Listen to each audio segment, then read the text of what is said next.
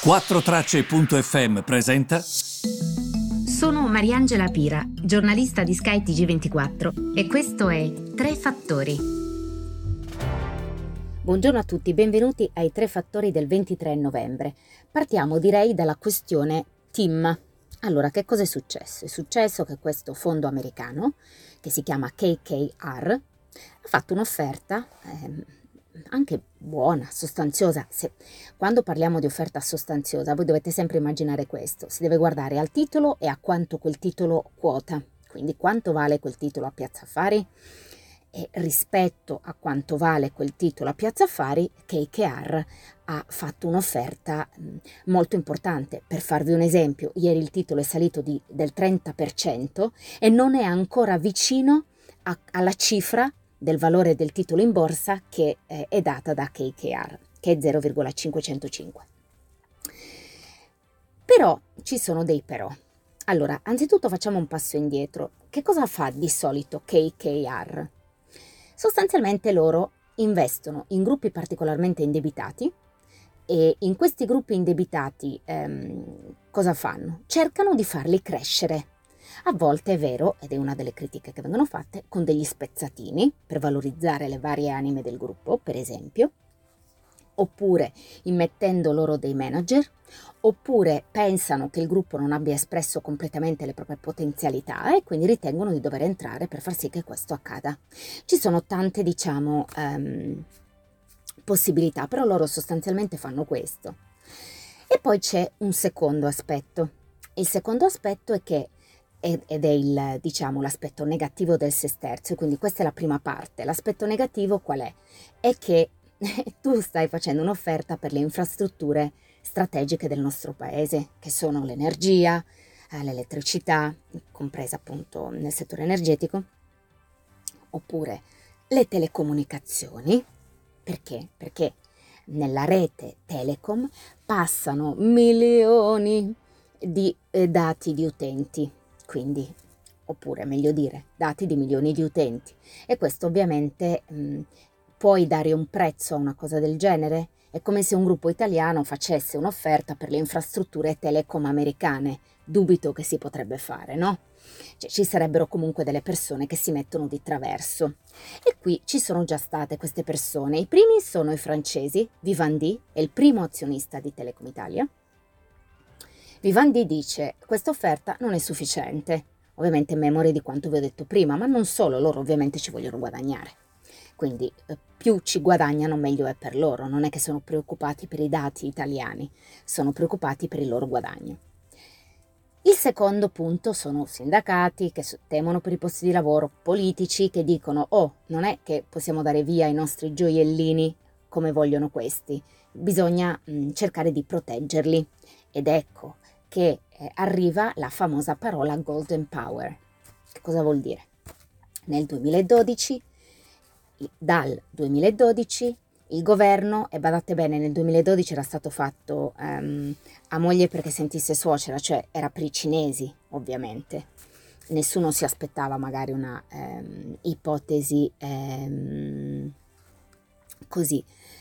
Quindi che cosa succede? Dal 2012 c'è questa Golden Power. Questa Golden Power è uno strumento che ha il governo, uno strumento che ha il governo per far sì che ehm, prote- eh, diciamo, proteggiamo i nostri gioielli. Quindi settore telecom, settore energia, tutti i settori che sono particolarmente delicati, perché su quei settori transitano dati di milioni di persone, e mm, su questo il governo ha una golden power, cioè ha il diritto di dire no, qui posso dire di no e tu qui non investi. Attenzione, questo mm, ce l'hanno anche altri paesi democratici, democrazie liberali come le nostre, è una cosa che funziona di solito ripeto perché era stata fatta nel 2012, perché i cinesi stavano acquisendo nella robotica in Germania eh, e nei settori infrastrutturali da noi con partecipazioni in gruppi energetici importanti. Quindi ehm, hanno cercato di porre uno stop a questo prosperare diciamo, degli investimenti cinesi in Italia perché si sono detti i cinesi sanno dove investono e fanno la loro due diligence, ma noi sappiamo chi stiamo portando al pranzo e alla cena di Natale e quindi cerchiamo di proteggerci, ok? Quindi adesso semplicemente dovremo aspettare e capire che cosa succede. Vedremo innanzitutto se oggi il, il gruppo Telecom in borsa ehm, volerà come ha fatto nei giorni precedenti. E questo per quanto concerne ehm, la questione appunto eh, Telecom. È una settimana che inizia con una forte spaccatura eh, sul fronte della politica monetaria, ancora più forte delle precedenti. E qui, come ho fatto in altre occasioni, devo per forza parlare di inflazione, cioè di questo mh, mm, rigonfiamento dei prezzi, surriscaldamento dei prezzi, ma non è neanche corretto perché dovremmo dire appunto diminuzione del nostro potere d'acquisto. Ricordate sempre l'esempio, quello che riuscite a comprare oggi con 50 euro, nel giro di poco non riuscite più a comprarlo perché i prezzi salgono. Lo abbiamo visto anche nel carrello della spesa, i prezzi stanno salendo. Le banche centrali hanno un potere in questo caso che è quello di rialzare il costo del denaro. Rialzando il costo del denaro, il denaro costa di più, inneschi un rallentamento e i prezzi calano. Questo per dirla in modo mm, sintetico all'attaio dell'Ohio. Perché vi dico che si sta aprendo con una spaccatura ancora più forte di politica monetaria? Perché eh, ci sono tre diverse diramazioni. La Banca Centrale Europea cosa ritiene? I prezzi sono transitori. Nel corso del 2022 rientrerà questo problema e quindi alzare i tassi oggi sarebbe un errore di politica monetaria, impatterebbe sulla crescita perché innescherebbe un rallentamento, ma i prezzi comunque torneranno e rientreranno bassi a breve, quindi noi non facciamo niente, va bene? Banca Centrale d'Inghilterra, la, B, la Bank of England, Stessa linea della BCE. Perché i prezzi di solito crescono per cosa? Perché c'è un eccesso di domanda. Faccio sempre l'esempio del salone dell'auto, che è quello che faccio anche nel libro. Tutti vogliono quelle auto, le auto sono solo 7 e le vogliono in 12, quindi i prezzi di quelle auto crescono, perché i, chi, i 12 che le vogliono sono super disponibili a pagare di tutto pur di avere quelle 7 e che non, non, riuscirebbero a soddisfare la domanda di 12. Solo in 7 riusciranno a prendere quelle 7 auto e quindi i prezzi di quelle auto crescono. Significa shock di domanda. In tanti le vogliono, tanta è la domanda. La causa dell'inflazione però, secondo la Bank of England, è uno shock dell'offerta. C'è il problema qui è che non ci sono molte auto perché non vengono prodotte perché c'è un problema nella catena di distribuzione, un problema di materie prime, un problema di componenti, un problema di semiconduttori.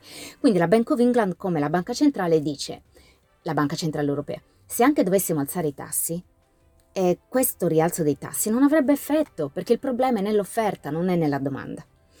La banca centrale americana cosa dice? Il contrario, il vicepresidente Clavida della Fed si è schierato a favore di un'accelerazione della togliere gli aiuti e dell'avere quanto prima a disposizione la leva dei tassi, quindi aumentarli.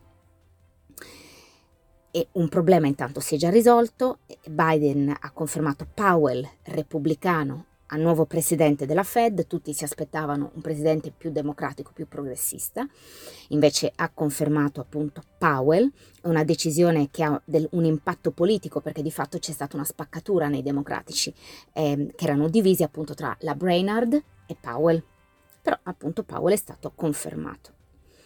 Intanto, ehm, come spiega sempre anche da noi a Business Antonio Cesarano, la reazione dei mercati obbligazionari è molto chiara più si diffondono nuove ondate del virus e più c'è eh, chi parla di un rialzo dei tassi, più i tassi a lungo termine calano. Eh, I tassi del titolo di Stato decennale e i tassi del titolo di Stato trentennale degli Stati Uniti. Perché calano?